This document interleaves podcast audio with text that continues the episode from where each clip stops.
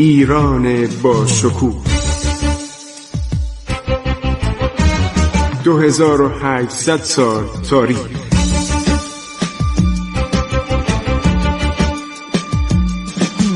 عبور از تاریخ.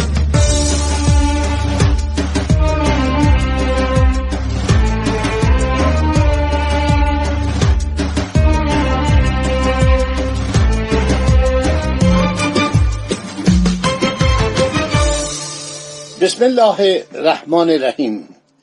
به نام خداوند بخشاینده مهربان من خسرو معتزد هستم در برنامه عبور از تاریخ با شما صحبت می کنم خب ما داشتیم ماجرای مأموریت سر جان مالکوم نافسروان یعنی کاپیتان سر جان مالکوم رو به ایران می گفتیم که بار اول اینها مهدی علی خان لل بهادر رو فرستادن مهدی علی خان با مقادیری رشوه و تقدیم جواهرات و زر و سیم به پادشاه ایران. اطلاعات بسیار مبسودی از دربار ایران کسب کرد. خیلی اطلاعاتش جالبه. فکر کنم کتابی هم در این باره نوشته باشه.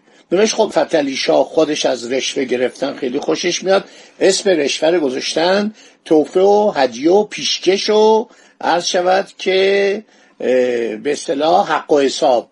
حق و حساب و اسمشو گذاشته بودن همین پیشکش و توحف توجه می‌کنید؟ اطلاعاتش خیلی جالبه. این چون زبان فارسی می‌دونسته ایرانی بوده. تبعه بریتانیا شده بود. کمپانی هند شرقی انگلیس. اون موقع هنوز دولت بریتانیا بر هندوستان غلبه نداشت. هفت سال بعد بعد از شورش اسپایا که باجراشو براتون گفتم بازم تکرار خواهم کرد. خیلی جالبه. بالاخره میان و لشکرکشی می‌کنن.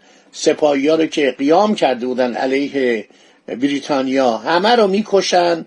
شاید سی چل هزار نفر رو اعدام می‌کنن و بریتانیا هندوستان رو زمینه خودش می‌کنه. میشه اولیا حضرت ملکه ویکتوریا پادشاه هندوستان نمی‌گفتن ملکه هندوستان پادشاه انگلستان و امپراتوریس هند. البته دیگه در قرن نوزدهم انگلستان به قدری بزرگ شد که استرالیا عرض شود که از قرن تقریبا اواخر هفدهم جزو اون بود. کانادا جزو این کشور بود. از قرن شانزدهم آفریقای جنوبی رو گرفته بود. نیوزیلند که الان هم یک حکومت به اصطلاح سلطنتی تابع بریتانیا داره. و همینطور بسیاری از گذرگاه های دنیا مثل جبل تاریخ مثل خلیج فارس تمام قسمت شود جنوبیشو می‌گیرن و هندوستان هندوستان از قرن تقریبا شانزدهم کم کم به تصرف بریتانیا در میاد. یه کتابی از اختناق هندو بخونید. اگر پیدا کردید ویلدوران نوشته اینو. فکر می‌کنم این کتاب خیلی خواندنی باشد. جنایاتی که انگلیسی ها در حق هند کردند و چقدر این مردم رو در گرسنگی و فقر نگه می داشتن روزنامه حبل المتین هفته نامه حبل المتین از 1311 هجری قمری. یعنی دو سال قبل از کشته شدن ناصرالدین شاه در هندوستان منتشر می شده به ایران هم می اومده با کشتی به ایران میفرستادن. تمام جزئیات مرگ و میر هندیا رو می نوشت 44 سال این روزنامه در هندوستان چاپ می شد و بسیار روزنامه هفته نامه فوقلاده بود. در 24 صفحه حروف چینی شده خیلی عالی. تمام دنیا هم خبرنگار داشت. هر جا مسلمان ها بودن خبرنگار داشت. از هنگ کنگ و شود جزایر مالت و قبرس و کرت و من اصلا تعجب می‌کنم. قفقاز و عربستان و عراق و تمام نواحی ترکستان تا می‌رسید به برمه به رانگون. خبرنگار داشت و مقاله میفرستادن.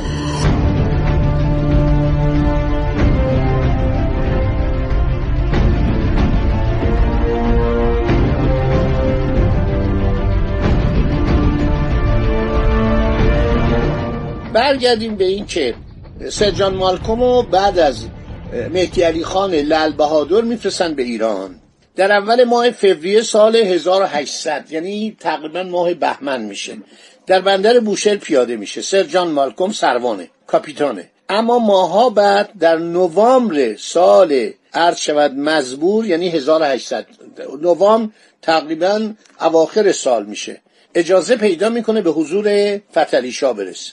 هدایای مالی و اشیای گرانبها به حکام و معموران سر راه خود از بوشهر تا تهران تقدیم کرد. این خیلی آدم باسوادی بوده این کتاب تاریخ ایران سرجان مالکوم من دارم. در دو جلد خیلی مفصل تاریخ ایران نوشته. اساتیر داستانی ایران نوشته. سلسله پیشدادیان سلسله کیانیان که با تاریخ انتباق نداره. ولی کم کم عالی نوشتم. طور میاد جلو. و می‌رسه به سلسله ساسانیان بعد سلسله های بعد از اسلام همه رو می نویسه حمله مغول رو می نویسه حمله تیمور رو می نویسه و تمام تاریخ ایران رو بیان می‌کنه تا حدود آغاز قرن نوزدهم. دیگه در اونجا نمی نویسه گرند واتسون کاردار سفارت انگلیس بوده در زبان محمد شاه میگه من دنبال اون رو خواستم بنویسم. البته موفق نشده مثل اون کامل بنویسه. درباره اخلاق ایرانیا خلقیات ایرانیا غذاهای ایرانیا عروسی ایرانیا اشایر ایران مردم ایران شهردشینا همه رو سرجان مالکوم نوشته. خب این متوجه میشه در ایران باید رشوه داد. اینطور که خودش میگه. جواهرات ارزشمند چندین ساعت ساعت خیلی ایرانیا دوست داشتن. و تعدادی اصله و تعدادی آینه. ایرانیا خیلی از آینه خوششون میومد شما می‌دونید که در قدیم آینه رو روی آهن عرض شود سیقل داده شده تهیه می‌کردن. در آینه خودشون می‌دیدن. آینه در حقیقت فلز بود جلوشون. بعد کم کم اختراع شیشه و تکمیل این. البته فینیبی ها در زمان هخامنشیان اشیاء بسیار عالی شیشه ای می ساختن. ولی در اروپای قرون عرض شود که جدید و بعد قرون معاصر که از انقلاب کبیر فرانسه شروع میشه دیگه کم کم آینه از شیشه ساخته می‌شد. ونیزیا متخصص این آینه ها بودن این آینه ها رو میفرستادن از طریق مدیترانه می‌رسید به بنادر عثمانی بنادر ترکیه. مثلا بندر ترابوزان. اینا که با قاطر به ایران میفرستادن اینا میشکست. این آینه های بزرگ قدی میشکست متاسفانه. بعد اینا که به ایران می‌رسید ایرانیا قبول نداشتن. دیدن خب اینا به درد نمی‌خوره تیکه تیکه است. این هنرمندان ایرانی ببینید چه آدمایی حسابی بودن. اینا شیشه برا. اومدن گفتن آقا ما اینا رو کوچولو می‌کنیم مثلث می‌کنیم و به اصطلاح اماکن متبرکه. مثل آستان قدس حضرت علی ابن موسی رضا علیه السلام مثل شاهچراغ مثل حرم حضرت معصومه سلام الله علیه در قم و بعد کاخهای سلطنتی. اینا رو می اومدن با این آینه ها درست می‌کردن کاخهای سلطنتی اصفهان.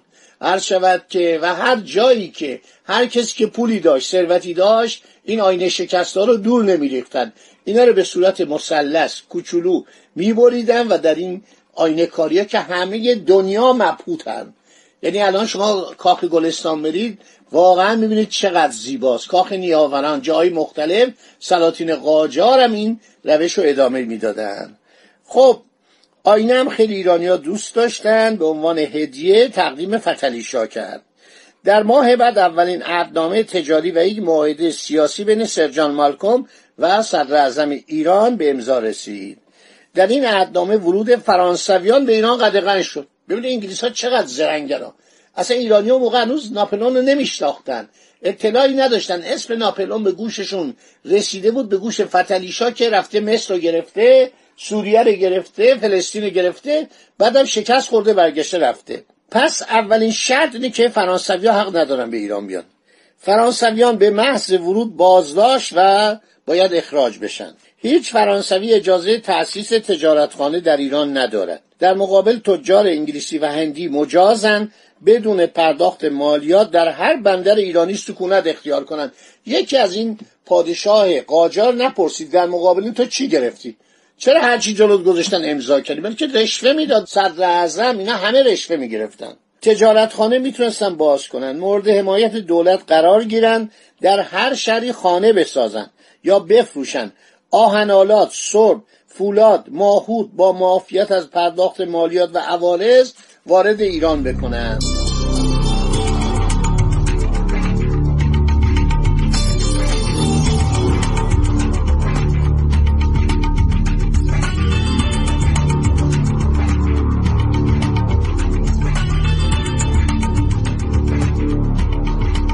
خیلی خوب. سرجان مالکوم مردی بود سیاس. مسلط به زبان فارسی. بعد از شما کتابش که می‌خونید ببینید طی سفرهای متعددش به ایران به طور کامل با تاریخ جامعه ایران شیوه سلطنت فتلی شاه خلقیات و بزرگانش حتی طبقات مختلف مردم شهری و روستای اشایر آشنا شده بود. این کتاب است که اخیرا تجدید چاپ شده ولی من چاپ قدیمی شمال زمان مظفرنشاه در هندوستان چاپ شده دارم. به خط خیلی قشنگ به خط نستلیق نوشته شده با چاپ سنگی در گویا بمبئی یا کلکته به چاپ رسیده. باید پیدا کنم. تو کتاب کنم هست هر هرچی این روزا گشتم پیدا نکردم. سرجان مالکون هیچ گونه تعهدی نداره. یعنی همش ببینید این یه سیاستمدار زرنگه. همش امتیاز گرفت. در معاملات سیاسی در عرض شود که مذاکرات که میشه آدم باید امتیاز بگیره امتیاز بده. یک طرفی که هرچی طرف خواست امتیاز بده که فایده نداره که. هر شود که هیچ گونه همکاری رو قول نداد. جنگ روسا با ایران شروع شده بودا. هر چی فتلی گفت شما با ما همکاری نظامی بکنید علیه روسا و تا ما قفقاز رو پس بگیریم گرجستان رو پس بگیریم هیچ گونه قولی نداد. گفت من باید اینا رو از هندوستان بپرسم از کلکته بپرسم اونا باید از لندن بپرسن اصلا ما می‌تونیم این کارو بکنیم یا نه؟ خب باقی صحبت بمونه برای برنامه آینده. خدا نگهدار شما باد.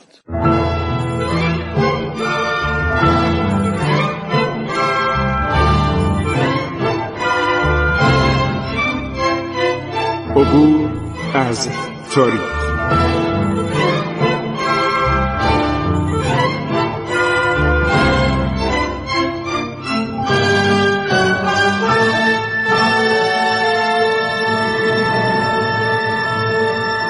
ایران با شکوه.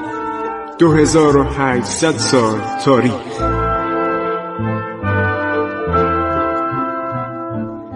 سرگذشت ایران ما به روایت خسرو معتزد